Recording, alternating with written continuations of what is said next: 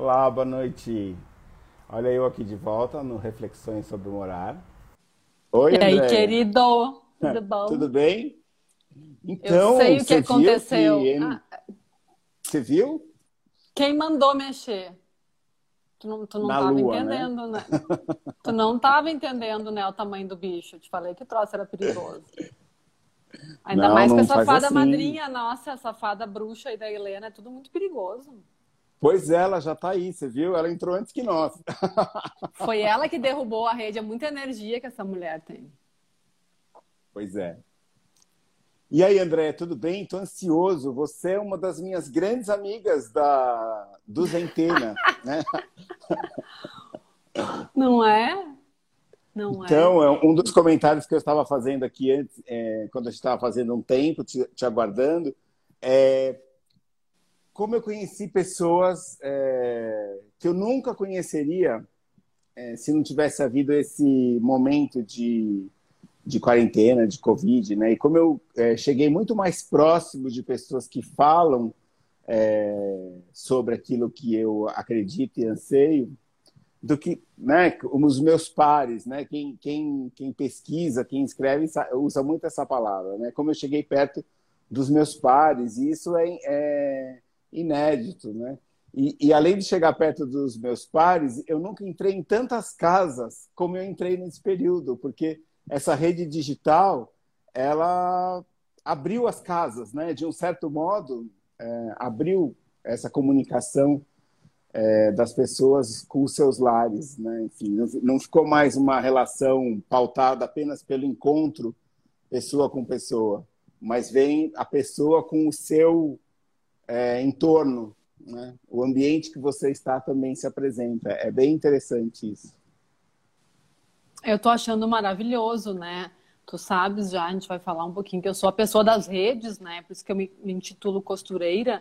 Eu sempre costurei teorias, biografias, coisas que aparentemente não combinam, mas principalmente pessoas, né? Eu sou uma pessoa que gosta de apresentar pessoas e as pessoas chegam a mim também dessa forma, por essa rede maravilhosa, essa teia que se forma. Mas eu sinto que na quarentena, cententena, sei lá o quê, isso se intensificou de um jeito, talvez porque eu já tivesse essa semente, isso já fosse muito nato para mim, foi ainda mais fácil. Mas eu estou impressionada com a quantidade de pessoas incríveis que eu reconheci nesse momento e como a gente brinca que são amigos de infância e que estão muito próximos, né? Tem um efeito colateral bastante interessante e o que eu fico pensando é, se a gente está chegando nesse grau de intimidade nas conversas, nos encontros, à distância, tu imagina como vai ser quando a gente se encontrar, né? Que potente! Não, e é engraçado, né? Porque a gente sempre valorizou tanto o privado, né? E, e esse privado, de repente, ficou público. E parece que ele se comportou muito bem, né? Esse privado é, dividido entre várias pessoas, é, ele ficou mais forte, ficou mais aquecido. Você sentiu isso? Eu acho que tem uma coisa da vulnerabilidade, né? Eu sou uma pessoa muito primeira intenção, tá, Fábio? Eu penso, eu falo o que eu penso, eu sou muito honesta, assim, mas tu ainda tem aqueles personagens, né? Tu vai na reunião, tu bota aquela roupa, tu te comporta daquele jeito. Quando tu tá na tua casa e uma, a minha filha super se comporta, mas tem o barulho do filho, tem o cachorro, tem a, a campainha que toca, isso dá uma humanidade que aproxima as pessoas, então é engraçado, né? E aí tu vê o quadro atrás, é, tu vê um pedaço, tu fica imaginando, gera uma coisa meio da imaginação, mas como é que é a cara da pessoa? Como é que ela tá? Óbvio que a gente tá sem sapato por baixo. Eu boto uma coisa que eu adoro fazer, Fábio, eu boto uma roupa bonita. Eu tô usando minhas roupas, né? Botando roupa bonita para fazer esses negócios, né? Mais com pessoa chique que nem tu. Mas eu boto uma meia ridícula, coloridíssima embaixo, que é meio que aquela menina sapeca que tá transgredindo justamente. Pô, eu tô em casa. Então eu tô arrumada em cima, mas eu tô de meia colorida embaixo, sabe? Acho que tem essas transgressões gostosas da gente se permitir nesse ambiente, sabe? É, eu também. Eu também sempre tô com uma roupa mais folgada, mais é, caseira, mais confortável, né? E, e, acho que é isso. Talvez por isso que a gente fique tão à vontade para falar em público, né? Você tá com uma parte de si é, mais relaxada. André, eu estava lendo um material que, que, enfim, comecei a entrar no seu site, comecei a ler suas histórias, né? E, e, e teve uma das, teve duas palavras é, que me tocou bastante, né? Mas você fala muito sobre prosa e poesia para preencher os nossos vazios existenciais, né? E, e achei muito rico, muito bonito. E você traz o vazio existencial como uma realidade, né? Como, como uma parte de nós que a gente precisa olhar, né? Esse vazio né? e não esconder, né? e não é, fingir de conta que não existe. E isso me lembrou uma live que a gente teve aqui da Marina Lacerda, uma arquiteta, é, pesquisadora da arquitetura japonesa, que ela falou muito sobre o mar. O mar, que é essa característica da contemplação, né? esse espaço vazio que os japoneses desenvolveram na arquitetura, onde você contempla o espaço, né? o vazio. E isso vai muito de encontro com uma coisa quando eu estou trabalhando, que eu percebo assim que, de um modo geral, as pessoas elas querem. É, é como se elas tivessem uma necessidade muito grande para entulhar a casa de objetos, para encher a casa de móveis, para não deixar nenhuma parede vazia. Se existe uma parede vazia, isso dá uma é, inconstância dentro da pessoa, dá um, uma vontade de sair correndo para encontrar um quadro, uma peça, enfim. Né? E, e aí eu penso nesse, nesse, aí eu fiquei pensando nesse vazio existencial, porque eu fico pensando, porque eu sou totalmente contra, né? Eu falo assim que os espaços da casa, a gente tem que permitir que esses espaços existam, porque são nesses vazios que a casa nos surpreende, que a casa fala com a gente, que a casa que nos questiona quem nós somos, né? E aí eu fiquei pensando, nossa, será que os vazios da casa são os nossos vazios existenciais? Porque eles também nos questionam, né? Eles também trazem esses questionamentos para nós, de quem nós somos, para onde vamos. Então, o que eu ia te perguntar é de qual casa que tu estás falando, né?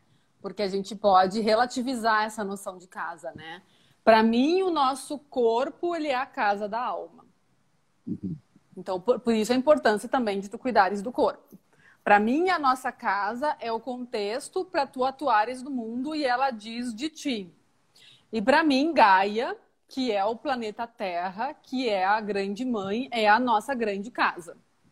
E aí, fazendo um paralelo dessas três casas, para mim, e eu sei que eu sou um ET, tá, Fábio? As pessoas falam, como que tu tá olhando com esse ponto de vista? É só um ponto de vista, só mais um.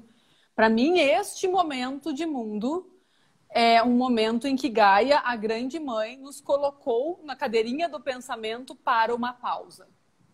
Então, então muito mais que a pandemia é essa quietude, é essa caverna, é esse espaço de não saber, de encarar esse vazio em todas as metáforas, que é o convite que nós estamos sendo é, colocados. Então, na casa também, mas em todas as casas, tá? É assim que eu me sinto nesse momento. É, então, a ideia, quando eu comecei a construir essas lives, porque elas viraram uma construção, sabe? Uhum. É, eu comecei a construir as lives é, porque eu entendi que esse momento do Covid, muitas pessoas entraram em pânico, muitas pessoas se chocaram em estar em casa. E, e, acho que eu também. E do, um dos grandes insights que eu tive é, é que o, o meu choque, o meu pânico não era pelo vírus, ou, ou pela mensagem que ele trazia para nós. Né? É, mas, como eu já não me reconhecia nessa casa que eu habitava, uhum. como, como por essa vida muito louca, por essa, esse entra e sai, por esse excesso de tarefas, por esse excesso de reuniões, por esse excesso de compromissos, como essa casa ficou muito mais como um dormitório, um lugar de passagem, onde Sim. eu fui deixando que as coisas, criando é, histórias que talvez já não fizessem mais parte de mim ou que talvez nunca fizeram parte, né? Sim. De... Hoje eu estava lendo um livro que falava muito sobre isso, né? Como a gente se distanciou de nós, é, imposto imposto por costumes que vieram de outros, né? Então eu acho que muita gente se chocou por não se reconhecer no, no espaço entre paredes. E a live uhum. ela iniciou porque para mim foi muito claro que casa, alma e mundo e corpo são só um contínuo, um contínuo Isso. Isso. Uma grande, uma grande linha de comunicação, né? Um, uma, como você chamaria isso? Uma, uma, uma biografia? entre, entre eu e o mundo. Um fio narrativo, né? Talvez. Um fio narrativo. Acho que Isso. sim. E aí, é, a gente vem. E aí, é, logo em seguida, a gente foi super sobrecarregado com essas ideias de novo normal, de uma nova casa, de sair comprando coisas é, para preencher essa casa, né? E eu falava: não, não, é na, não vem de fora, vem de dentro. Essa casa está dentro, essa casa não está fora. Né? Eu, só, eu, só, eu só trago algo de fora a partir do momento que ele se comunique com algo que está dentro. É claro, né? concordo. Tu sabes que eu, eu falo sobre isso, né? Eu nunca fiz mudança. Eu sou bem ET, tá? Eu sou uma pessoa meio diferente. Eu sempre comecei do zero. Porque eu saí da minha cidade do interior, do Rio Grande do Sul, fui estudar com 17 anos em Porto Alegre, então comecei do zero em Porto Alegre. Depois eu vim para São Paulo, morei um ano e meio num flat. Aí eu fui para um apartamento que era semi-mobiliado, alugado, e depois eu comecei minha vida. Então eu sempre comecei do zero. Mas é interessante que eu lembro que eu morei assim um ano e meio num flat, que é a coisa mais impessoal que há. E numa semana o meu sócio me deixou lá, eu sozinha em São Paulo, vim fazer América sozinha na capital, a minha equipe ficou em Porto Alegre. E na semana seguinte o meu sócio veio e foi no flat e falou: O que, que tu fez aqui? Ele tinha cara de casa. É, e assim, eu, eu fiz muito pouco. O que, que eu fiz? Eu botei flores, cheiros e meia dúzia de livros. Então, eu acho, por exemplo, para mim, flores e livros revestem a casa da alma. E cheiro, né?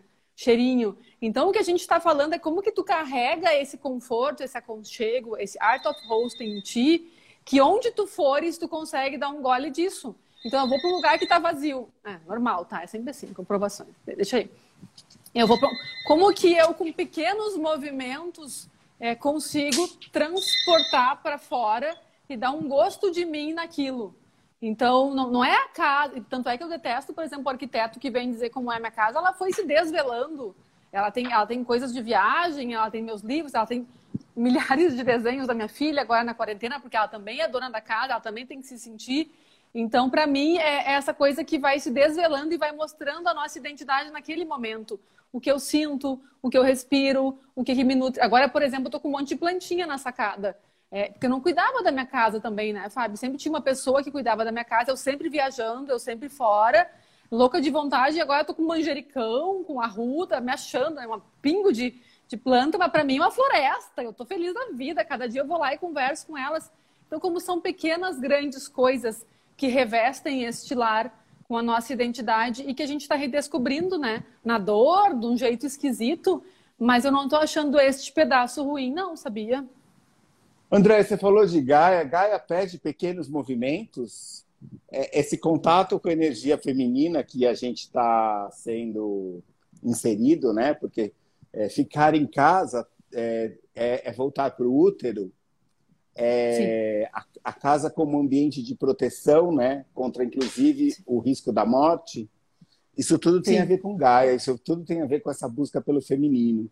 Essa Gaia, Sim. ela é lenta, sim, ela é sutil, ela é envolvente, ela é uma mulher. É... Como que é essa Gaia? Conta para mim. Gaia, como a grande mãe, ela tem movimentos cíclicos milenares, né? Então, nós, assim como a casa, temos o primavera, verão, outono e inverno, então inside nós, como eu brinco, tá? Então, assim, a gente, na antroposofia, primavera, verão, outono e inverno são os ciclos da vida, né? A criança, o adolescente, o adulto e o maduro, ok? É, o corpo da mulher tem isso, né? A mulher luna, ela menstrua, que é, que é o inverno. Então, a mulher tem isso todo mês. E Gaia, que é a grande mãe, tem isso milenarmente. Só para que tu saibas, a cada 25.920 anos, um relógio de mundo reseta. Então a gente tem que são os planetas, né? Cada planeta é como se fosse uma hora de um relógio e cada três planetas representam um desses ciclos: primavera, verão, outono, inverno, é cíclico. Nós estamos saindo de um inverno milenar de humanidade de 6 mil anos. Um mundo patriarcal, masculino, de guerra, de dor, de dureza, e entrando num reset de chave num, que come, recomeça esse ciclo, que é a primavera que volta, que é 2012 com uma margem de erro de mais ou menos 20 anos para os engenheiros. Então, Gaia, uhum. a cada 25 mil anos, reseta. E a gente não por acaso está aqui agora nesse momento. Isso aprendi no Egito, eu não sabia nada disso, tá, Fábio? Tudo muito novo para mim também. O fato é Nossa. que assim como eu tenho o meu tempo, a Terra tem o seu tempo. E é disso que se trata esse momento que a gente está agora. E André, você já leu também o seguinte, como grande parte do nosso corpo é líquido, né? uhum. que, que, que a Lua faz com que a gente tenha essas marés internas, né? que, que o próprio ciclo da Lua faz com que tenha horas que a gente seja uma maré cheia e uma oscilação cíclica, né? Então, é, essa conexão com o mundo cíclico, né? É, ela acontece o tempo inteiro e acho que essa ideia de voltar para casa é se perceber nesse movimento cíclico, né? Sem dúvida. É, eu acho que para tudo isso ele é cíclico. Eu tenho uma amiga arquiteta que ela fala, ela explica a crise dos sete anos de um casal pelo ponto de vista da antroposofia. Porque ela, né, a cada sete anos não tem tal da crise, aí ela conta. Daí é o seguinte, tu reforma a casa, tá tudo, tá tudo lindo. Mais ou menos depois de sete anos começa a dar pau. E aí tu vai ter que reformar, arrumar, e aí tu vê se o casal tá firme o suficiente para passar por perrengue de verdade. Então, se tu fores ver, o tempo inteiro a nossa vida é cíclica. Né? Tu muda, tu tem filho, as tuas fases de vida estão refletidas na casa. Né? Uma fase de maior quietude, uma fase de maior expansão, uma fase com filhos, o ninho vazio, o ninho cheio. É, e, e a beleza que é isso, né? E a gente colocou a casa como esse ambiente de passagem, e ela sim é o nosso útero externo. E a gente está sendo reconvidado a olhar para isso agora. Acho que tem toda a razão. E, e você, quando faz esses, esses grupos, é... me conta um pouquinho do grupo. Né? Esses grupos que você faz, é exatamente para resgatar esse tempo cíclico, é isso? É para entrar em contato Também. com essa ciclicidade humana também para costurar as pessoas. O que acontece? Eu sou consultora, tenho empresa há mil anos, tenho sócio há 22 anos, sempre trabalhei com indústrias, com empresas, sou comunicadora e atuo nas empresas deste lugar.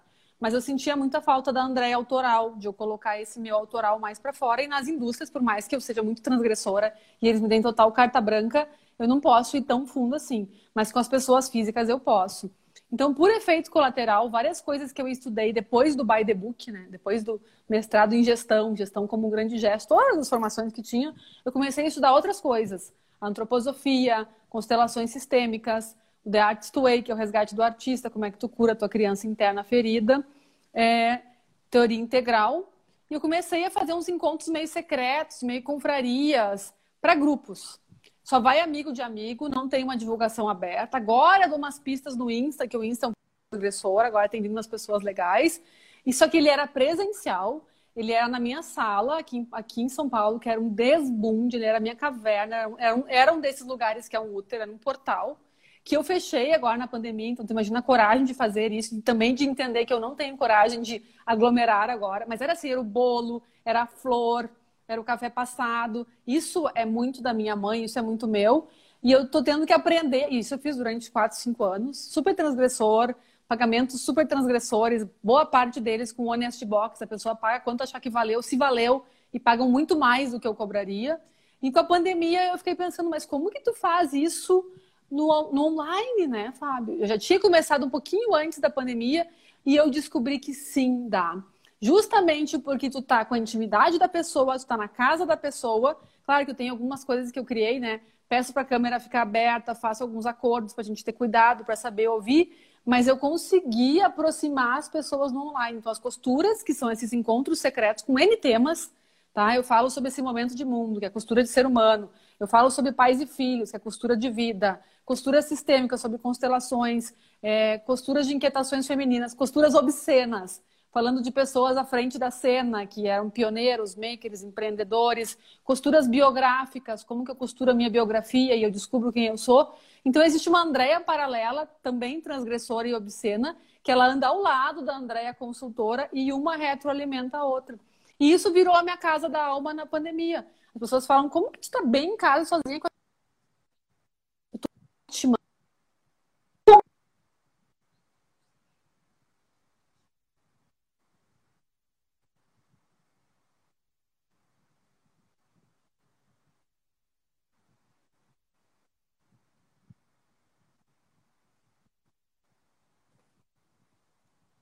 um Portugal, Canadá, Estados Unidos, que eu jamais teria acesso. Então, olha aqui, ó, entrou a ideia agora do Canadá. Como que eu teria conhecido a ideia se não fosse isso, entende? Que é uma parte de uma arquiteta também. Entendi. E aí? André, você trouxe uma, você trouxe uma história muito doida, né? Porque é, tem um, um, um filósofo que ele fala assim que nós somos feitos de muitos eus e que a gente decora a nossa casa com a nossa melhor das intenções, para que quando a gente é, nos esquecer desses outros eus, é, a casa nos lembre do que há de melhor em nós. E, e aí eu sempre tinha uma sensação de, de personagens que entram e saem, né? Então é, é, o Fábio que entra, e, os vários Fábios que entram e saem dessa cena. E você trouxe é, essa Andréia Obscena como é, as duas trabalhando juntas no mesmo front, né? Essa, essa porosidade Sim. entre o, o, Eu não preciso mais é, recolher um personagem meu para uh, manifestar outro, né? Eu posso ser todos ao mesmo tempo. E Gaia pede isso, Gaia pede essa integração entre os corpos. Existe Imagino esse... que sim. Eu sinto que sim, não só entre os corpos, mas entre o masculino e o feminino em mim. Porque aí as pessoas me perguntam: tu acha que esse momento de mundo é uma revanche do feminino contra a sociedade patriarcal? Porque houve um tempo que foi matriarcal. Eu não acho que é uma revanche nem que o feminino vai dominar. Eu desconfio que finalmente a gente vai integrar. Então, essa Andréia bélica, marciana, que se coloca na empresa, que é consultora, ela coexiste com a sensível, com a bruxa, com a intuitiva. E eu não disfarço mais. Eu sou as duas. Se tu quiseres me contratar, tu vai ter as duas juntas. É um blend e eu sei a dose, e eu tenho responsabilidade para isso, mas não me peça para ser uma coisa ou outra. Eu sou uma coisa e outra e levarei as duas. E começo a ver brecha poética para conseguir ter essa honestidade, inclusive nas empresas, o que é muito novo e muito legal. Sim, eu também, eu também penso como você, né? Porque é, as pessoas pedem muito para eu falar sobre criatividade, sobre processos criativos, né? principalmente nas empresas. Às vezes eu sou convidado para falar sobre processo criativo, porque existe uma demanda, né? existe uma pressão para que as pessoas se tornem criativas, né? Enfim, é como se fosse ali uma uma, uma, uma linha de uma linha de montagem, né? Agora vamos passar na linha de montagem da criatividade.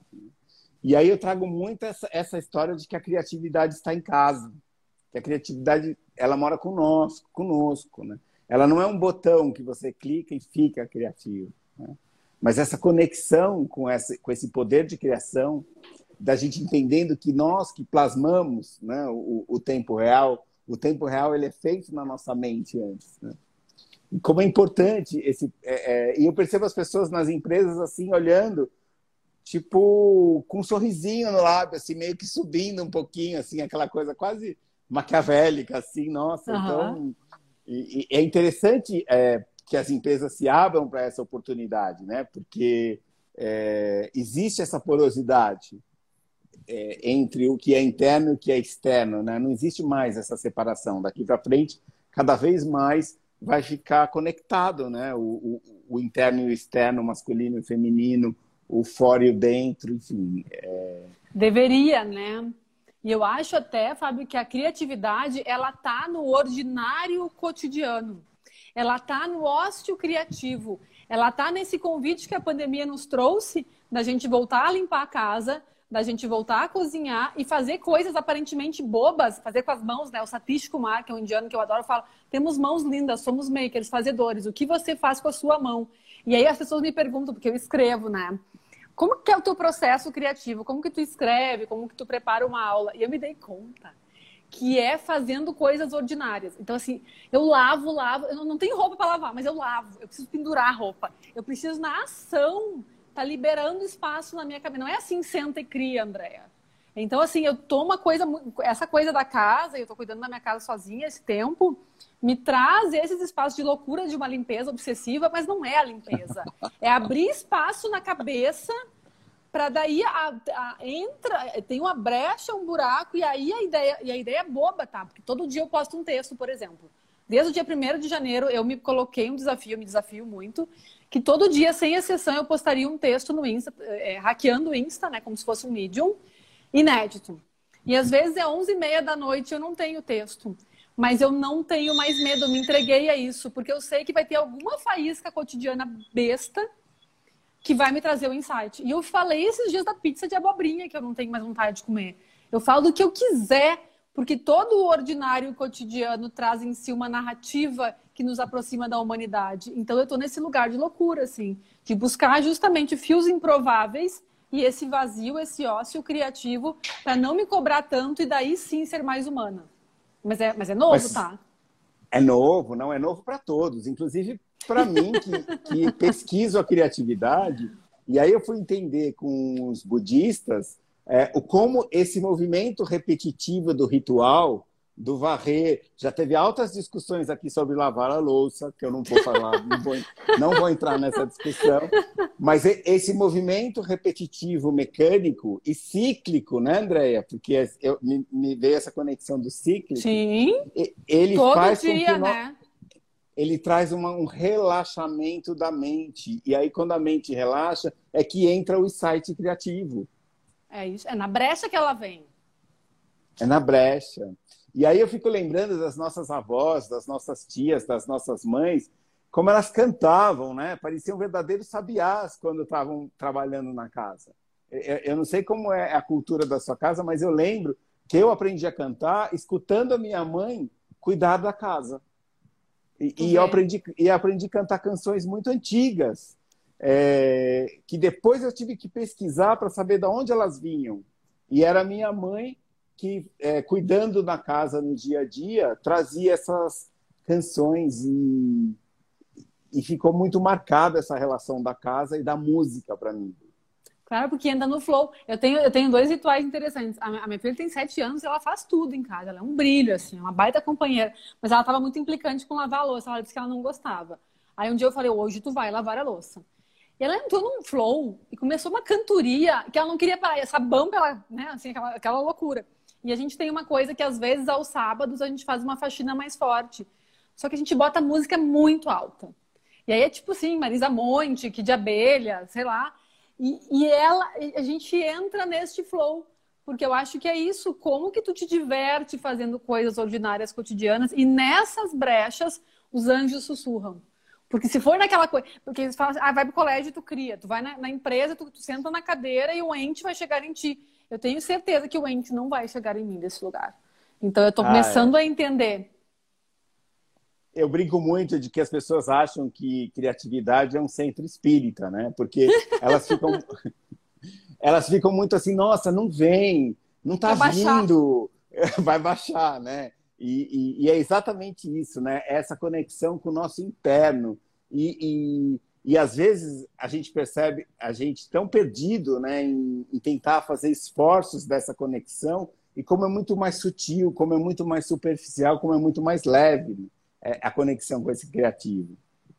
Concordo. Eu tenho uma terapeuta que fala que as coisas na vida são como água na bacia, falando em coisas popular. Se tu puxar, vai embora, e se tu empurrar, ela vem. Então, quando tu desiste daquele texto, tu desiste, tipo, ah, deu, agora vou tomar um café. O bicho vem e te toma, ou no banho, é, por isso que as pessoas falam, ah, teve um insight fazendo a barba, quanto custa? Porque foi um segundo. Não foi um segundo. Foi daqui a pouco 20 anos elaborando, mas naquele lugar que tu estava no vazio, o bicho veio. Então, como que tu te dá espaço para essas brechas para que o anjo sussurre? Porque o anjo está lá louco para te dar o recado, mas tu tá tão ocupado, tão aquela ruga na testa que não tem nem vontade de chegar perto, né? Então, tu tem que criar um contexto, bota flor. Por isso que eu boto sempre flor, né? Quando, quando bota flor, o anjo chega. Sempre tem flor. E se não tem flor, eu boto manjericão, eu invento um arranjo, entendeu? Porque para mim, Flor e livro veste a casa. Se não tiver, não é casa. Para mim, né? Cada um sabe da sua. André, hoje de manhã eu participo de um grupo de estudos é, metafísicos na quinta de manhã. E hoje é, é, veio um tema muito interessante e na hora que esse tema veio, eu lembrei de, eu falei, nossa, eu quero falar isso com a Andrea, é, que é sobre o luto, né? Uhum. Acho tão engraçado porque é, a gente não. É, eu não sei você, né? A gente não se conversou ainda sobre isso, mas assim, a gente não está se dando conta de que nós estamos passando por um momento de luto gigantesco. Né? E, e, o grande insight que eu tive, que eu queria dividir com você, é que esse luto, ele não é só das pessoas que morreram por causa do Covid, né? Ele não está sendo apenas por causa das pessoas que estão é, morrendo por causa do Covid, né? Mas é, o quanto para eu entrar em contato com essa Gaia, o quanto eu entrar para entrar em contato com esse feminino, eu vou ter que matar partes de mim. Eu vou ter que abandonar partes de mim por aí, né? Para que eu possa permitir que esse novo entre, para que eu possa Sim. renascer, né? E que, e que esse momento tão angustiante que a gente está passando, ele também reflete um, um movimento de luto, né? Um, Sim ele está nos obrigando a olhar para alguma coisa que nós, como sociedade ocidental, não gostamos de olhar, que é a morte, né? E acho que é Sim. por isso que é, muitos de nós estão, estamos tão transtornados, né? Você sente Matar esse luto? aquilo... Eu sinto. Eu acho que a gente está matando aquilo que foi e não mais será. E eu não estou falando que vai vir um novo normal, porque não acho que é normal, não sei nem o que virá, mas eu tenho certeza absoluta que aquilo que foi não mais será. Então, como que a gente lida com isso? Tem uma peça que eu amo, sou apaixonada, não preciso disfarçar, está super citada no meu livro, chamada Alma Imoral, do Rabino Newton ah, Bonda, que eu adoro é, também. É demais. Que a Clarice é faz, inclusive, nua, porque frase não importa, porque é uma outra, é de um outro lugar de nudez. E ela fala que tem aquele espaço que ele era confortável, que ele era gostoso, para todo mundo, em todas as metáforas possíveis, que um dia se torna estreito. E nesse momento, ou tu te entregas às contrações dessa dor, desse parto, e renasce, e sobrevive ou tu morre. Para mim, a metáfora dessa virada de chave milenar que eu te conto é que a gente está, neste momento, vivendo as dores do parto da humanidade, que não cabe mais naquilo que foi. E ou a gente se entrega a este luto, a esse recomeço, a essa pequena morte, porque o parto é uma pequena morte, uma morte daquilo que foi, ou a gente morre. Então, para mim, é exatamente essa metáfora deste momento. E quem quiser se agarrar neste passado, nesse falecido, né, nesse, nesse velho jeito de viver, é, vai, vai ter problemas, porque está na hora da gente se entregar a essas contrações para que o novo apareça. E o novo pode me surpreender. Eu, por exemplo, eu era super apegada ao meu escritório, mas não era só um apego material. Hoje, hoje eu elaborei isso, tá? Pensando em ti. Eu tinha uma filha muito pequena. Eu tive escritório aqui em São Paulo 13 anos, em Porto Alegre mais 10, sempre tive. É, eu não teria condição de atuar com um bebê pequeno em casa. Então, era minha caverna, era o meu porto seguro, onde, onde eu fazia esses, esses encontros secretos maravilhosos com as pessoas. E eu tinha total paz e contexto para isso. Hoje a minha filha está grande e eu consigo trabalhar sem, sem que ela me atrapalhe e sem que isso seja uma, uma agressão para ela, porque ela não é um bebê. Então, os ciclos, né? Eu tive que deixar morrer aquele lugar lindo, divino, absurdo, porque eu sinto que tão cedo não haverá mais encontro daquele porte, os encontros são novos, para que algo novo tenha surgido para mim, que, por exemplo, são os encontros virtuais com pessoas do mundo inteiro. Mas como é, são doídos esses, essas mortes, como tu tem que elaborar. E eu sou a rainha da morte, tá? Eu sou bem próxima da morte, assim. A gente é brother, assim. Mas, putz, grila, tipo assim, mais uma, né? Vamos lá.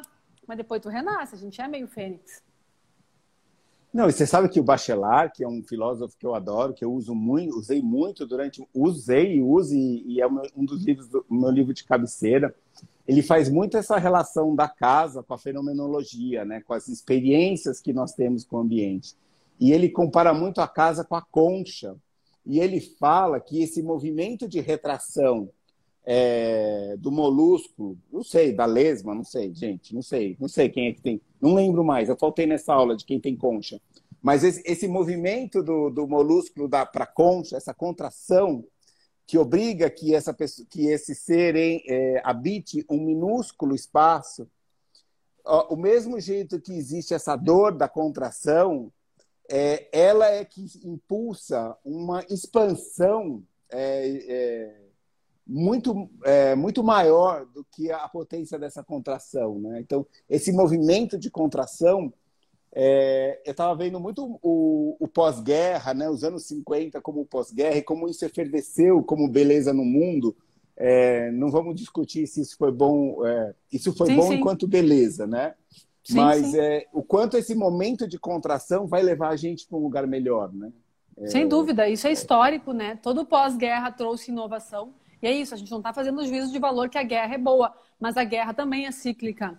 E eu desconfio que a gente está numa terceira guerra de um outro lugar, né? Ela é invisível, ela não é aquela coisa óbvia lá do, do canhão e tal, mas é um in-between moment, é algo histórico, vai estar nos livros e vai nos trazer uma nova consciência. Ah, André, tu é muito otimista, as pessoas não aprenderam nada. Não acabou, a gente vai aprender e não vai ser em vão. Eu tenho esse olhar, tá? É o meu ponto de vista, um ponto de vista tão somente a vista de um ponto. Respeito os pontos de vista de todo mundo mas não é por acaso, não terminou, estamos no meio das contrações. Desconfio que vai nascer um filho bem bonito, mas com muita dor, que ainda não nasceu. Mas, André, eu, eu, eu, eu escuto muita gente falando: eu não vou estar vivo para ver isso. Você acha que realmente é algo lá na frente? Não, eu vou estar ficar... viva sim.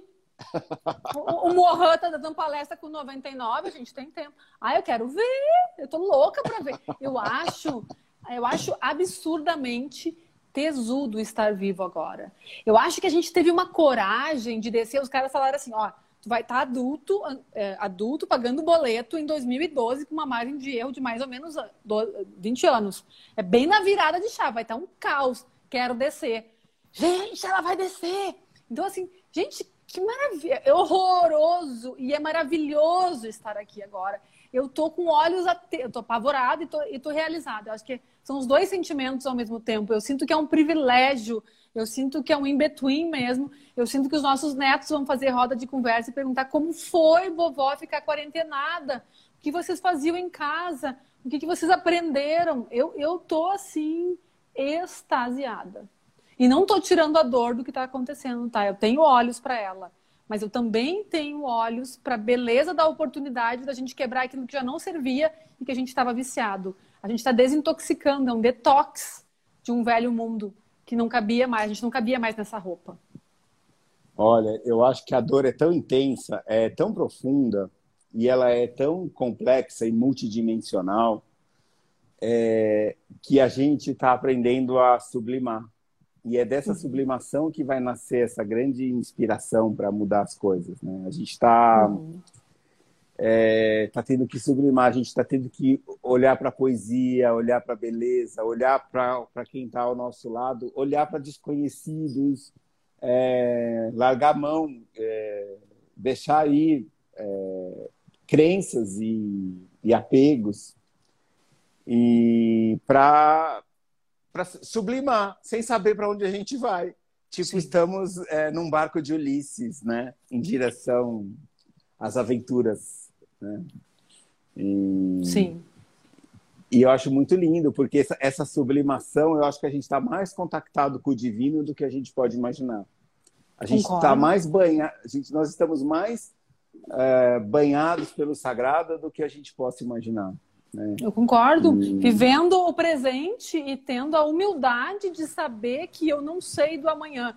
Se eu sou um CEO, se eu sou um presidente, se eu sou a pessoa mais ordinária qualquer, por mais que eu planeje o amanhã, eu de fato não sei o que vai acontecer. E antes eu já não sabia, mas eu me iludia mais. Então, o que esse período trouxe foi um tapa de verdade de que de fato tu tens que viver cada dia com a maior intensidade, a maior verdade, a maior potência que tu puderes, é, estando alinhado com aquilo que faz sentido para tua alma. Não dá para rascunhar mais.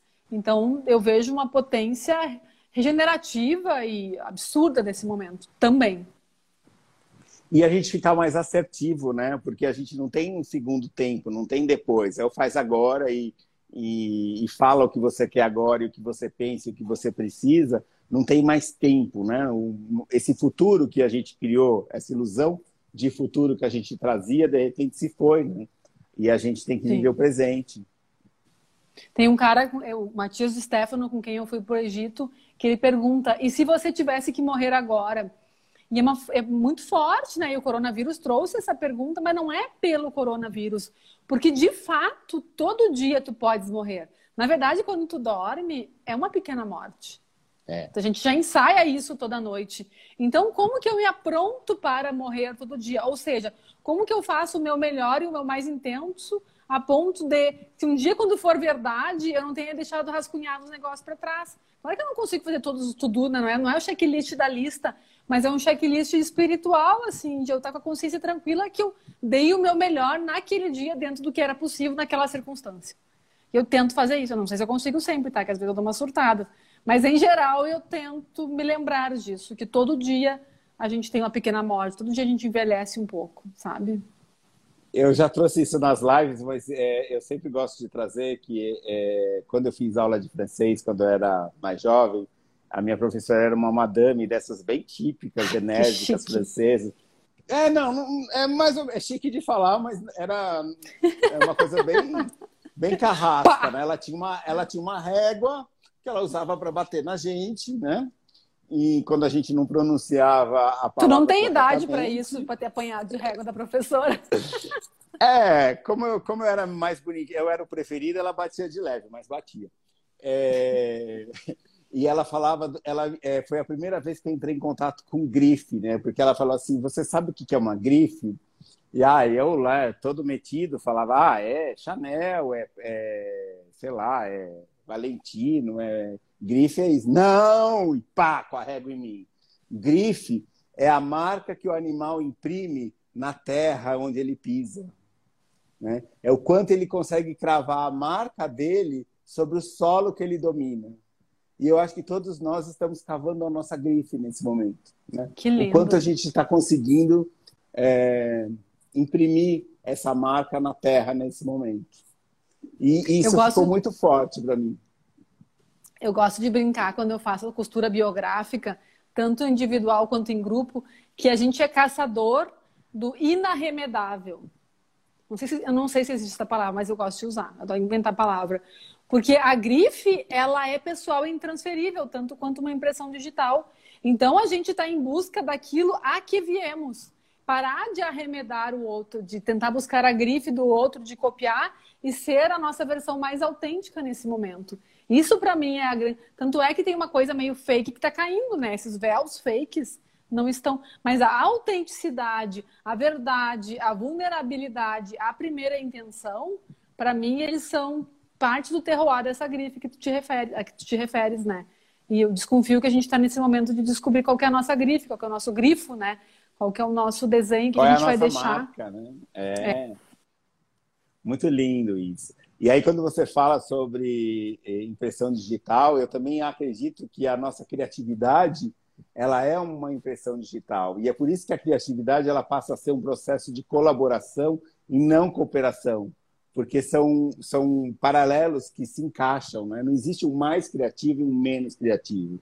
É, existem criatividades diferentes, níveis de criatividade diferentes. Né? E é, é incomparável. Que... Exatamente.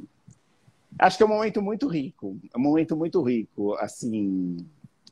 E acho que esse é o, o a, a, minha principal vontade quando eu faço essas lives, assim, de de deixar essa casa mais material é, se diluir e, e, se conectar com essa casa interna, né? E, e, e permitir que essa casa interna é, é, construa a nossa grife ao nosso entorno, que a gente realmente possa se reconhecer nas paredes ao nosso entorno.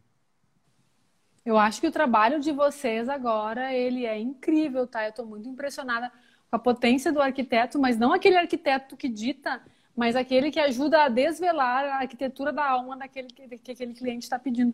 Eu estou impressionada com a quantidade de pessoas que estão mudando de casa, de estilo de vida, é, que estão se, se empoderando novamente de suas casas e o quanto isso tem sido curativo para as pessoas, né? Inclusive é engraçado, né? Porque até a dose disso é interessante, né? Aquela pessoa que tinha uma mansão gigante de três andares e que se viu, por exemplo, sem empregados, primeiro se deu conta que começou a fechar quartos, porque não usa mesmo e que dá trabalho para limpar. Então, qual é a dose, qual é a medida, qual é o tamanho que a tua alma consiga se expressar, mas que seja na medida exata. Porque entre o remédio e o veneno, que muda é a dose, né? Então, eu desconfio que a gente tá... O que as pessoas precisam hoje? De luz, de ar e de um espaço ideal para que elas tenham privacidade e troca na medida. Nem de mais, nem de menos. Então a gente está repensando tudo. Aliás, quando as pessoas têm várias casas e não estão podendo usufruir, e uma casa sem alguém morando, ela não tem alma, ela não é uma casa. Ela, é ela é um espaço, é ela é um monte de móveis e tal, mas para mim a casa ela existe quando tem alguém dentro, colocando a sua alma, colocando a sua história acontecendo lá dentro, né? É. a casa é um ser orgânico e ela só toma vida quando você dá vida para ela. Né? Ela só, se, ela só se, se comporta como um ser vivo quando você enche ela de vida. É, somos nós os responsáveis por fazer com que essa casa respire, né? porque essa casa exista. Que loucura, né? Que, que bonito Bom, isso, Andréia, né? É... Vou finalizar nossa live aqui. Eu não sei quanto tempo tá, me perdi é... completamente aqui. É, pois é. Então, tem uma Boa. pessoa aqui colocando várias placas de, de, de timers na minha frente e eu finjo que não vejo porque o papo tá tão bom. É... e acho que a proposta da live é essa, ser curta e deixar as pessoas com uma vontade de quero mais. E quero fazer, quero fazer essa história com você. Então eu sou o primeiro dessa fila, tá? Sim, senhor. Sim, senhor. Será um prazer. Vou adorar. Acho que e... tem pano para manga. Quero agradecer muito você. Eu sei que você é super resistente a lives e quero te agradecer por você ter acreditado em mim, né? E por você ter compartilhado esse seu conhecimento rico. Quero agradecer a Helena, que é a nossa amiga. Eu, eu sempre falo assim que se houvesse mais Helenas no mundo, o mundo nossa. melhor seria. Todo mundo tem que ter uma Helena, viu, como amigo. Impressionante, impressionante que é essa mulher. Muito bom, e... querido. E muito obrigado, tá bom? É, fique bem. Vamos falando. Foi uma alegria, um Tchau. prazer te conhecer, meu amigo de infância. Um beijo, até breve. Obrigado. Tchau, tchau. Tchau, querido.